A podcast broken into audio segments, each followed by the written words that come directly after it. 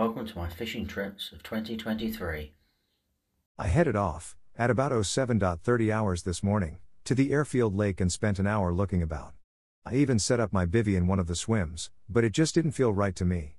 It wasn't looking carpy at all. With the bivvy down and back in the car, I was soon at Meadow Lake. It's no more than a couple of miles away by road.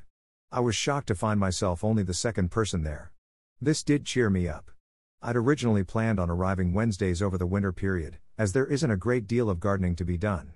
I think this is only the second time I've managed it.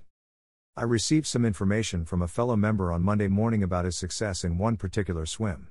It was the perfect spot to avoid all the strong winds forecast, plus be in with a shot of a carp. I quickly got a load of bait out there.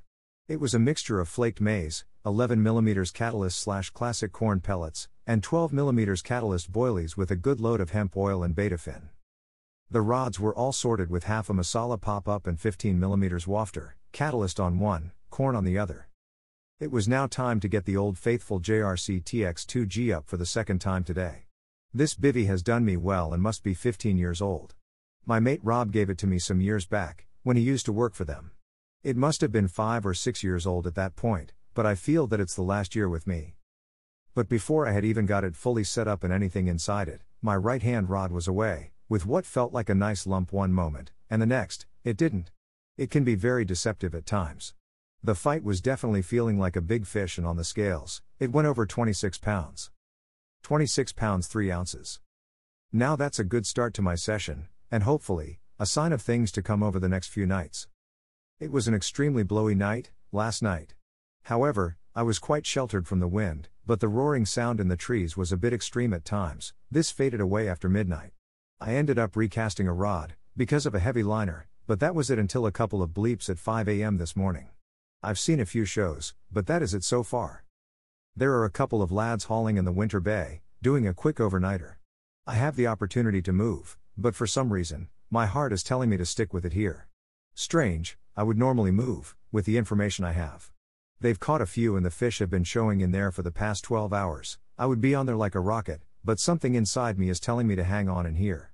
Fingers crossed. First light this morning and looked very atmospheric. I topped up the swim quite early today. The weather conditions are forecast to be very blowy, rain, etc., and I wanted to get my bait out accurately. I planned on doing the rods later on, in between rain showers. I had a walk just after noon and headed back to my swim at about 1 p.m., which was lucky as the rain arrived just as I walked back into my swim. I quickly got the rods back on the spots and tucked myself back in the bivvy. There were a few small breaks in the rain, but it continued until nearly 9 p.m., it wasn't too heavy and I felt there was a good chance of a carp tonight. It's the second morning and no more carp, which is certainly a knockback. From what I was hoping for, I have repositioned both rods for the day and now need to put some thought into the last 24 hours to be able to turn it around. I must also remember that I'm targeting a 40 pounds common and not targeting numbers. It is hard going at times, but this gets me through those winter nights. I don't generally like to target individual fish as I can get obsessed with them, and in the past, if the fish gets caught, I would struggle to go for a few weeks, which isn't what fishing is all about for me these days. I love being outside with nature as much as possible. I often think if I wasn't a fisherman, I would be out backpacking up and down mountains and camping out all the time. With a mixture of sunshine and showers today, I was hopeful that my recast would pay off, and it did. Around 11.30, the left rod was away, and I was finally into my second carp of the session.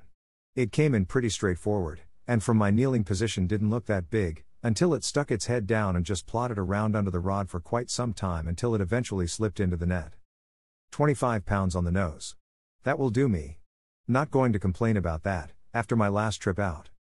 Getting the bait back on the spot was extremely hard, with a very strong southwesterly wind pushing against the tree. I had a couple of close calls and decided to up the lead size, which did the trick, and you never know, it may well rattle off again this afternoon. The afternoon passed with one extremely heavy downpour, for about 10 minutes and then it pushed away and out came the sun with a fabulous partial rainbow as a bonus.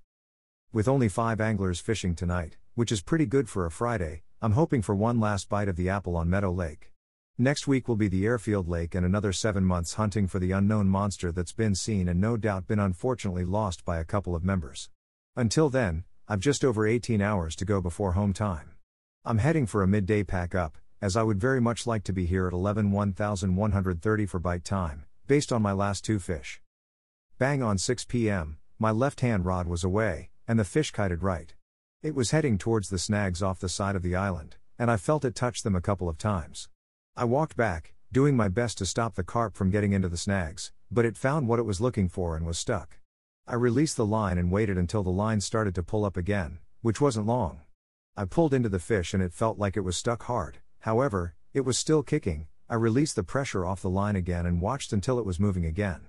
At this time, I did think if this doesn't work, I'd have to call the estate manager to get the boat out before it gets way too dark. As luck would have it, this lump of something started moving towards me, and sure enough, there was a carp and a snag coming towards the landing net. Oh boy! The carp was attached to some lead core wrapped around my line, giving me just enough space to net the carp, with the snaggy rubbish hanging out of the net. I secured the net, grabbed the scissors from the bivvy, cut the line, dragged in the rubbish, and put it on the bank to sort out later. 16 pounds 5 ounces after that battle, I was extremely chuffed to get that fish into the net. The following 45 minutes turned into a bit of a nightmare with my braid and leader material. It ended up with me switching to 20 pounds mono. Luckily, I carry a spare spool with me. Just after 7 p.m., I had the privilege to photograph the 3 quarters Lin at 41 pounds 8 ounces for a fellow syndicate member, absolutely massive carp, and well done to him. With the rods on the spot, it was now 8 p.m. and I'd not eaten tea yet. So it was going to be snacking on rubbish. I don't like to eat a lot after 7 p.m., as it is not good for me. What a beautiful morning to wake up to. I, unfortunately, didn't get a bleep last night, but I did hear the echo of a buzzer drifting across the water. If you follow Carping Kev on YouTube, you will see the result after a very hard winter for him. His thinking just came together. I need to be home by noon and not a second later, otherwise, I will be later meeting up with some friends for a lovely afternoon walk. I'm not one for being late, but I need to hang on for that 11 a.m. take. My plan is to get everything in the car, with the exception of the kit I would need to weigh, and photograph a fish. Fingers crossed it all comes together. The rods are on the floor, and it's 1050 a.m. Let's hope in the last few minutes fish number 4 arrives. I shouldn't be greedy, but it would round the winter off nicely before I head over to the airfield lake, until the end of October. It wasn't to be. I'm happy with my results and will be back in November for another winter. Until next time. Richard. Use my code Richard10. Get 10% off at the Deeper Sonar checkout. Get 30% off WW5KFTK at checkout. I hope you enjoyed listening to my podcast. Don't forget to like, subscribe, and uh, please come back. Thank you very much.